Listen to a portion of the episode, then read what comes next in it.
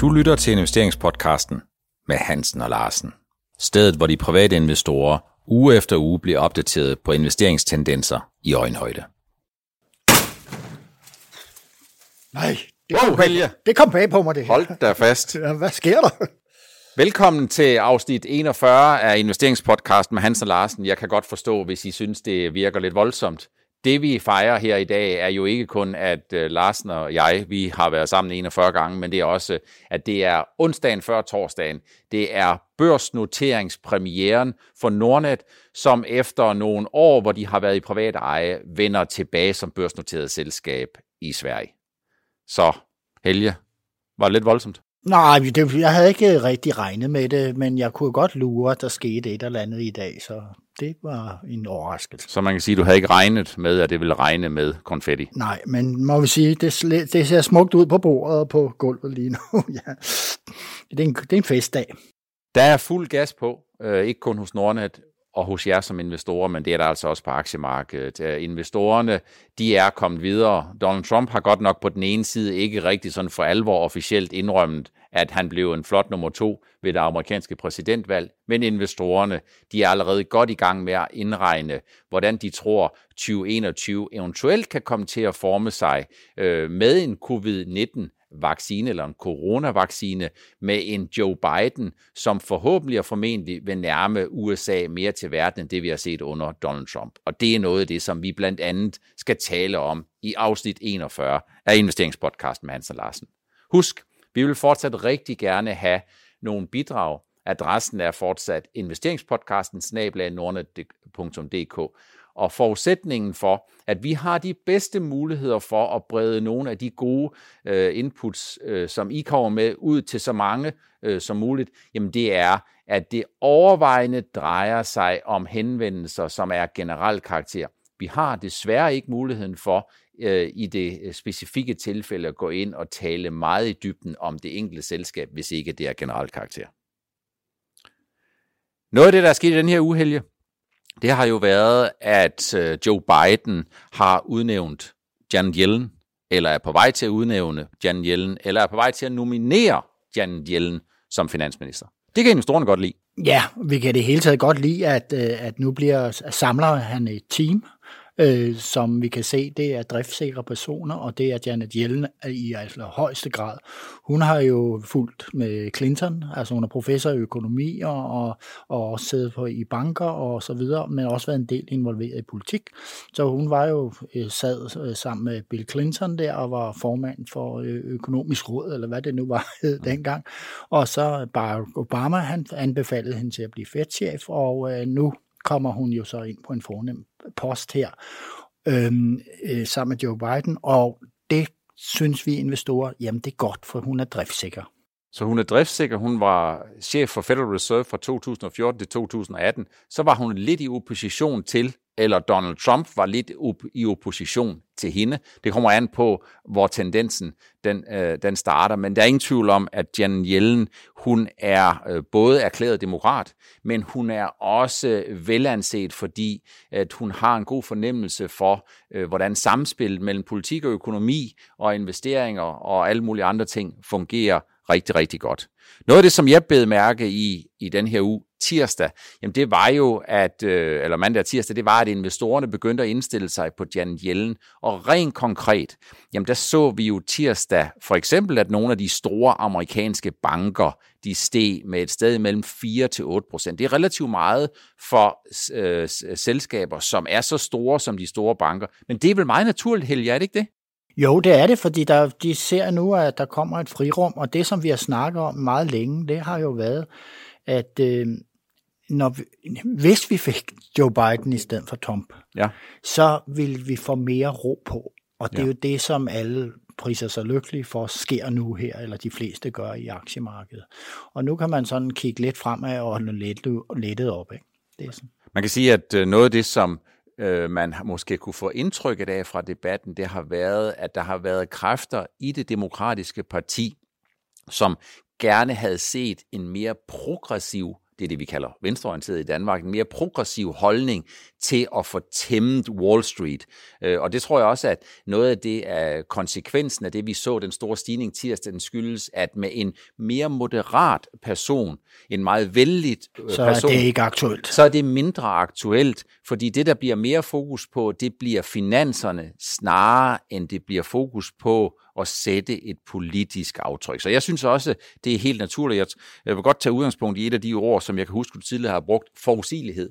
Uh, investorerne kan godt lide forudsigelighed. De kan godt lide, når man fjerner en usikkerhed. Det giver meget ofte øh, en meget, et meget større afkast i positiv eller negativ anseende, når man fjerner en usikkerhed, eller når man øger en usikkerhed, end det økonomiske er belæg for. Og det er jo fordi, oven i de økonomiske nøgletal, jamen der er jo altid den der risikopræmie, og det er jo risikopræmien, som over lange perioder gør den store øh, forskel i positiv såvel som negativ. Vi kan jo håbe på, at vi får mindre volatilitet fremover. Øh, øh selvfølgelig skal der nok komme noget, men vi kan jo håbe på, at det her, at de kører en, en, øh, en, kan du sige, en regering derovre med ældre personer. det er der, der er meget få af dem, der er under 70 år, og mm. øh, jeg tror, at øh, jeg tror faktisk, at amerikanerne vil være glade for det her. Mm. Og aktiemarkedet. Aktiemarkedet er i hvert fald glade. Uh, investorerne de er glade. Uh, det er svært at se, at uh, den tumult er tegnet til at gøre 2020 til et fu- fuldstændig forfærdeligt år i marts uh, covid-19. Det er svært at se konturerne af det, hvis du er gennemsnitlig og global investor. Der kan være nogen, der har fået nogle spydspidsafkast i nogle IT-aktier og en lang række andre sager. Der kan være nogen, der stadigvæk synes, at 2020 ser problematisk ud med hensyn til de konjunkturfølsomme selskaber, som jo stadigvæk ligger øh, noget kurspresset. Men overordnet set for en global investor, for en dansk investor, for en europæisk investor, jamen så ser tingene her i slutningen af 2020, de ser jo meget fornuftige ud. Ja, og jeg tror faktisk, at investorerne går og venter på, nu snakker vi, har vi jo fået en række vacciner her så på banen her, som man siger kan lanceres inden for forholdsvis øh, kort tid. Jeg tror, at investorerne går og venter på det, at der kommer sådan en tom øh, ketchup-effekt mm. efter efter coronaen på et eller andet tidspunkt. Og den, den uh, ketchup-effekt, den kommer i alle de selskaber, de cykliske selskaber, dem som ligger underdrejet nu, mm. alle dem, der producerer noget og hiver nogle råstoffer op og alt det her. Mm. Uh, det har jeg sådan på fornemmelsen, og det, det kan vi jo glæde os til, Per, hvis det er den vej, mm. markedet skal gå. Kommer de som en konsekvens af sådan en trætrinsraket? Punkt 1. Nogle selskaber, som har lidt under det her, hvor indtjeningsforventningerne går ned, det skal måske til at gå lidt op igen. Punkt to, nogle selskaber, hvor vi kan se, at der har været en række tilfælde af nogen, der har shortsolgt sig i det, det vil sige, de har spændt fjederen yderligere ned, som så skal unwindes, tror jeg det hedder på engelsk. Og den tredje ting, jamen det er vel, at nogle af de selskaber, som har været under kraftigt pres i 2020, de har formentlig og forhåbentlig, så har de vel brugt tiden til at få finjusteret deres omkostningsbase. Og hvis vi så får et normalt 2021 eller et mindre unormalt 2021, anden, anden, halvår, anden, tror jeg. anden halvdel 2021, så kommer vi pludselig til at se nogle omkostninger, som er i ro eller kommer til at overraske positivt, samtidig med at vi får en omsætning, som bliver holdt i ro, men måske overrasker positivt. Og i den her scene, så kan det vel give en ret kraftig effekt på aktierne. Ja, for i, det er krisetid, at øh, man, man, man øh, skærer til mm. øh, og kigger på alt det, som måske var blevet overflødet fedt øh, mm. på, på et tidspunkt øh, i, i, i de, de år, det har gået godt. Så øh, vi må håbe, det går sådan. Øh, jeg, bemærker, at øh, festen er jo allerede startet, med trætrinsraketten er allerede startet i tilfælde med SAS. Ja. Øh, må ikke? altså, som jeg ser det, så vil flybranchen være meget, meget presset i en del år frem i tiden. Mm. Øh, men SAS ser ud som om, at det er en af dem, som folk regner med vil overleve og komme til at tjene penge engang. Vi har tidligere været inde på det. Jeg tror, at noget af det, som investoren tager udgangspunkt i, og jeg har også skrevet lidt om det på Nordnet-bloggen, øh, om øh, covid-19-vaccinerne kunne blive en game changer. Jeg skrev det mandag den 16. 9. Gå ind på Nordnet-bloggen, hvis I ønsker at øh, se, hvad det var, der var min holdning på det tidspunkt. Jeg tror, at investoren tager udgangspunkt i, nu kommer det fra det værre til det bedre. Jeg tror, man tager udgangspunkt i, at hvis Norwegian kommer op og flyve igen, og det håber jeg selvfølgelig for Norwegian og alle øh, Norwegians investorer, jamen så bliver det i decimeret udgave, fordi de er jo krøbet i kreditor og flyverskjul i Irland. Så hvis de kommer ud af det i god gænge, jamen så vil de enten opstå som en forhåbentlig fuld Phoenix, øh, enten som et norsk indrigsselskab, eller som et skandinavisk selskab, snarere end de vil være en global carrier. Og jeg tror, det er noget af det, som man tager udgangspunkt i, at Norge har ikke ønsket i samme omfang som Sverige og Danmark øh, og, øh, og bakke op, fordi isoleret set, Helge, så er noget af det, som vi snakkede om for lidt over en måned siden, så var investorerne meget, meget længe om at opdage, at den fortsættende aktiekurs i SAS, den for 9 tiendedel eller 95 procents vedkommende skulle tage udgangspunkt i de 0,8321, som jo var tegningskursen. Da så investorerne de fandt ud af det, jamen så skete der ikke kun det, at aktiekursen gik ned i 0,8321, så gik den ned i 0,80, så gik den ned i 0,75, så gik den ned i 0,55, fordi udenlandske investorer sandsynligvis har tænkt, nu har vi mere eller mindre frivilligt fået byttet vores obligationer i SAS om med aktier. Vi er jo ikke aktieinvestorer, og de obligationer, vi tidligere har haft, de erhvervsobligationer, dem følte vi, det var en fordring på den danske stat.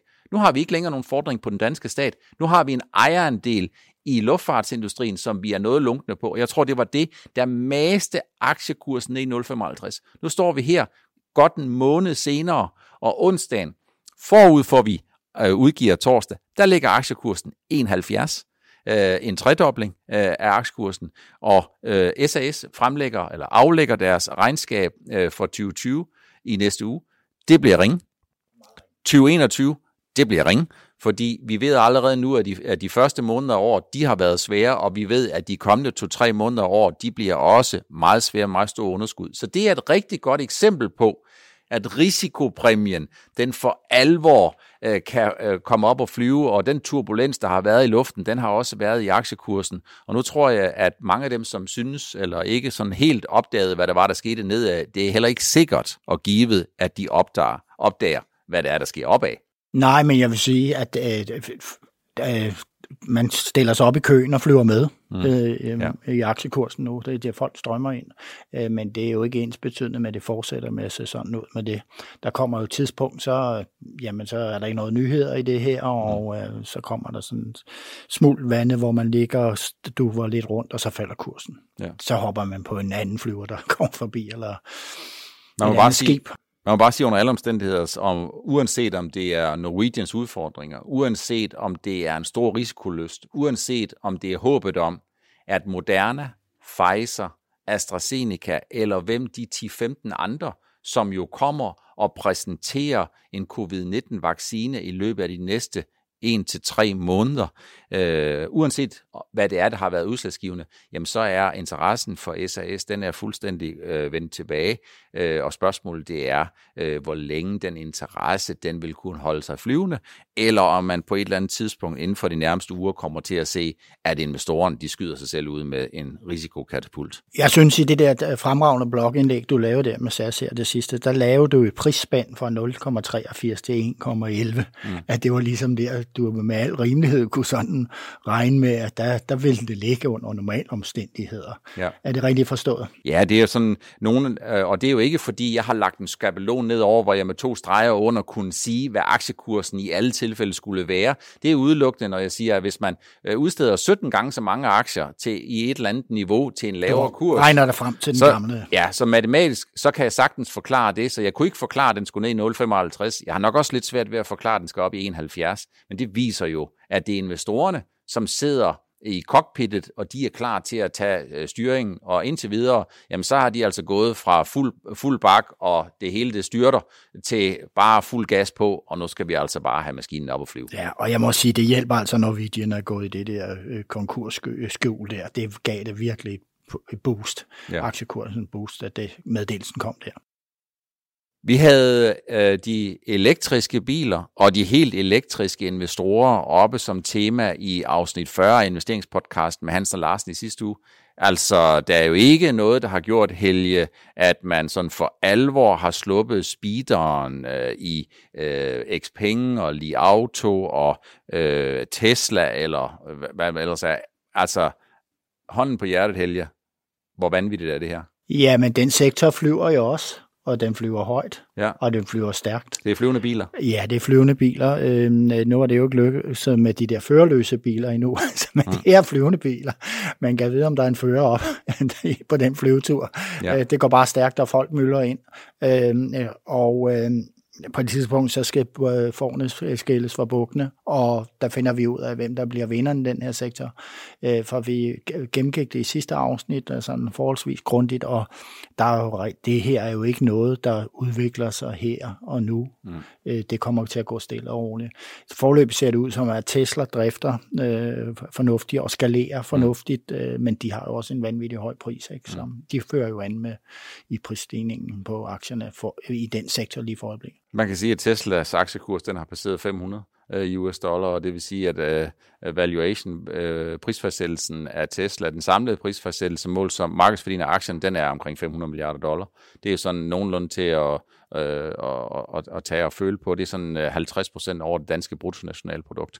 Så der må man bare sige, at øh, det er altså udtryk for, at elbiler har, har været i stand til at ramme de helt elektriske investorer, og i virkeligheden så må man jo sige, at der hvor det faktisk, vi synes jo, det er gået meget stærkt i Tesla, og det er det også, men altså for nogle af de der kinesiske, øh, for 12 måneder siden, der tror jeg, at hovedparten af dem, der er investorer i, i NIO, de har ikke hørt om NIO, jeg har ikke hørt om NIO, jeg tror, at nogle af dem, de niver sig i armen, når de kigger på den der nive og spørgsmål. Jamen, de kommer, altså man kan sige, de her voldsomme stigninger, de har nu fra uge til uge, de kommer jo også fra, at de her aktier var, lå jo meget, meget lavt nede. Ja. Øh, så, så, så er det, det faktisk var, var, var nogle af dem jo lukningstroede, de her fabrikker på det her. Og så kom det kinesiske nytår, hvor der blev solgt en masse kinesiske øh, elbiler, og så øh, blev der skudt penge ind i den her sektor fra investorer, og fra, så vidt jeg husker, også den kinesiske stat. Ikke? Så, er der en risiko for, Helge, at den her covid-19-vaccineoptimisme, at den får investorerne til på et eller andet tidspunkt i 2021, starten af 2021, januar, februar, marts,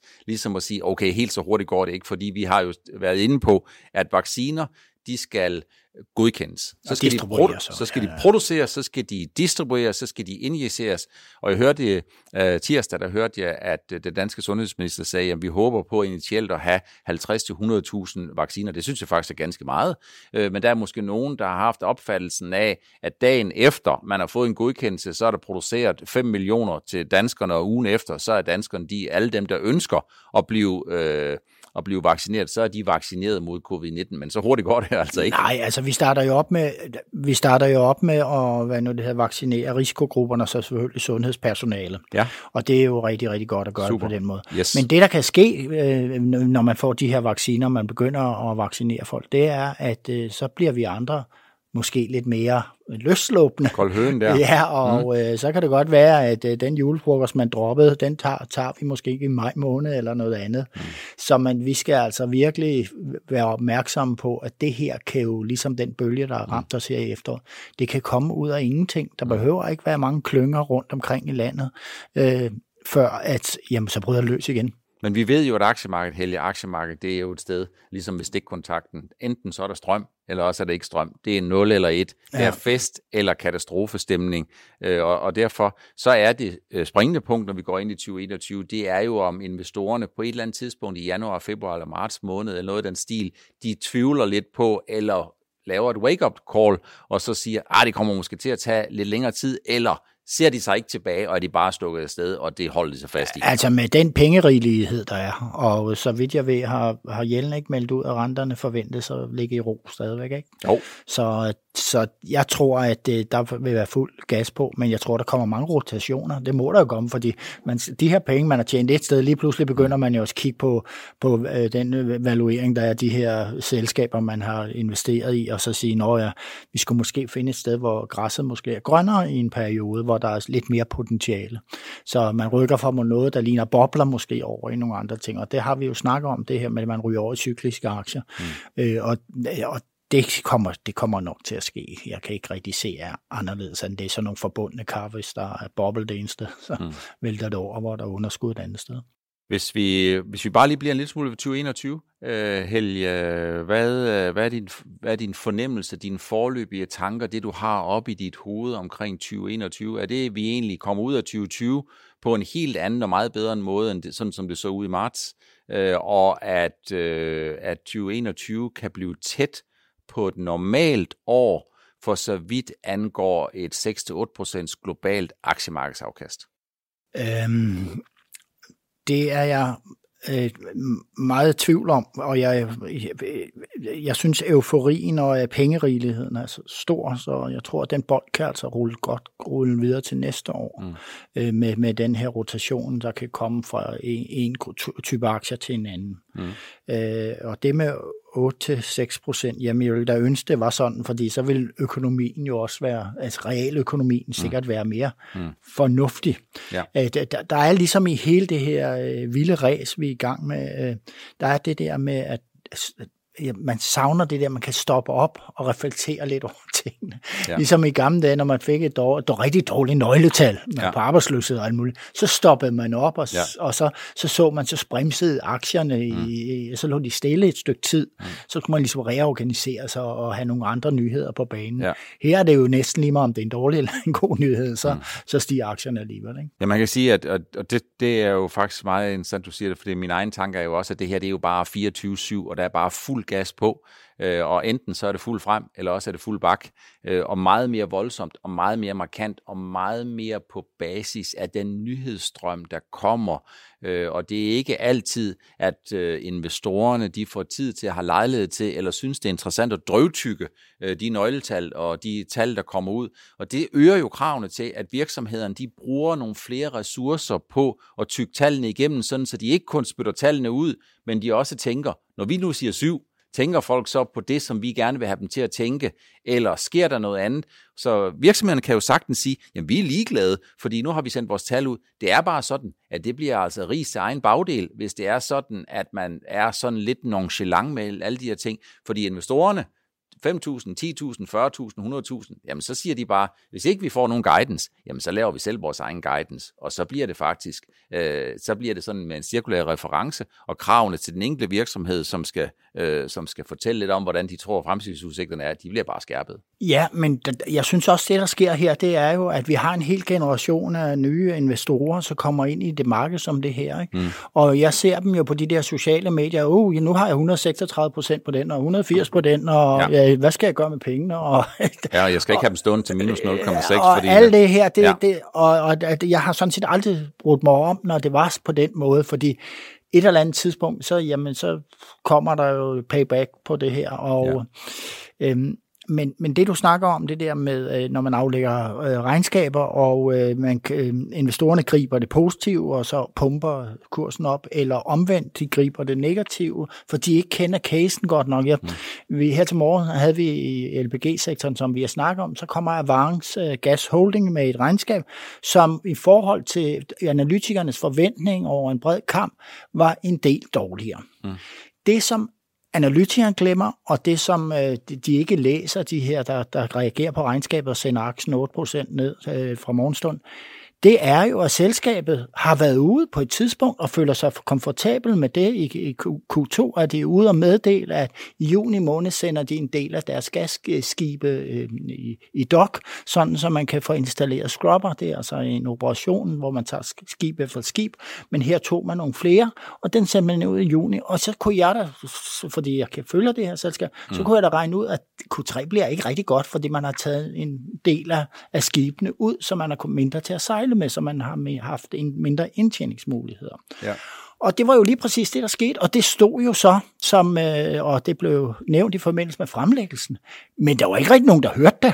Nej. Og det er jo det, der sker nu, at jamen, det er jo egentlig talt guidet, det her, ja. øh, uden at der kom konkrete tal på, fordi man, det er lidt problematisk, man hele tiden skal indregne raterne hvordan de forandrer sig. Ja. Men sektoren kører for, fortrinligt, og øh, så retter kursen jo, fordi så begynder analytikerne at gøre opmærksom på, at de havde glemt det. Mm. Det var virkelig skønt at læse i morgen. Jamen, det havde vi ikke rigtig taget højde for. Mm. Men det er jo egentlig lidt skræmmende, fordi en ting det er, at vi som almindelige private investorer, som sidder og kigger på, hvad et selskab de melder ud og siger plus minus øh, på balancebom, så er det egentlig nogenlunde, som vi forventede. Men dem, som egentlig bliver betalt for at være ekstra godt forberedt og ekstra godt inde i casen, så er det jo et stort problem, hvis det er sådan, at det ikke forholder sig sådan. Ja, og det var, den indrømmelse, der kom fra en af de her analytikere, det var, at, øh, at, at at det, det havde betydet mere, at de her skibe var kommet i dok, end det, de havde regnet med. Mm. Men generelt kan jeg jo i hvert fald se på de norske selskaber, analytikerne er meget bullish Ja. Og de bliver, er meget bullish tidligt på året, og så bliver de mindre bullish efterhånden, som selskabers regnskaber mm. dukker op. Ikke? Altså de er mindst bullish i sidste kvartal her. Ikke? Vi er i fjerde kvartal, Helge, og det er jo normalt et af de kvartaler, hvor de tankskibe, som faktisk sejlede rigtig, rigtig stærkt i slutningen af fjerde, altså i fjerde kvartal 2019, så kom vi ind i januar 20, og forventninger de var store, så lige så kollapsede, så kollapsede raterne, og så kollapsede aktiekurserne. Nu er vi så i fjerde kvartal 20, øh, 2020. Det ser ikke ud som om, at der er sådan rigtig meget at grine af for tankskib. Ikke almindelig tankskib, men LPG-sektoren ser rigtig, rigtig god ud. Ja. Der er ikke ret mange skibe, det er en lille sektor. Ja, så igen, så er det vigtigt at sige, jamen, der er noget, der hedder bulk, det er en type. Så er der noget, der hedder tankskibe, øh, med olietankskibe, så er der noget, der hedder gas. Det er rigtig vigtigt at kigge på de enkelte segmenter, og man kan ikke bare sige, at så længe øh, alle skibe de sejler øh, på de syv verdenshave, så skal det nok, øh, så skal det nok gå. Altså en af grundene til, at jeg, jeg, rædderier ligger jo ikke ligesom til min natur, men øh, jeg har jo øh, interesseret mig meget for gas og skifergas i USA, og afledt af det begyndte jeg at kigge på de øh, LPG-rædderierne, øh, øh, mm. som sejler med et, et derivat, altså hvor man laver gassen øh, ud af skiferolien. Ja. Og det og det, det er jo flere år siden, jeg tænkte, det, det her ser godt ud, det her, fordi det er en lille sektor, ja. og det er højt specialiseret skib. Det er ikke ligesom et tankskib, det er jo, der, det er jo bare ligesom din benzintank. Der følger man noget ind, og så sejler man med det, øh, og, og bold, der tager man bare og åbner lasten, og så får man smidt øh, tørstof ned, eller hvad man nu har, metaller. Eller... Så, så jeg, LPG, det interesserer mig meget, det er en lille sektor, den er spændende, men øh, så kom corona sidste år, og bank sagde det så, mm. så, for, så stoppede festen. Sådan er det. Det var det, vi havde valgt at tage med i afsnit 41 af investeringspodcasten med Hansen og Larsen. Flyvende SAS, cyklisk rotation, elektriske investorer og helt, øh, øh, helt som forventet øh, efter udnævnelsen af Janet Yellen, eller nomineringen af Janet Yellen, eller den sandsynlige nominering af Janet Yellen som ny amerikansk finansminister, så har Wall Street og investorerne generelt taget godt imod det. Investorerne de kan godt lide forudsigelighed, de hader usikkerhed. Tak fordi I så med. Vi ses igen i næste uge.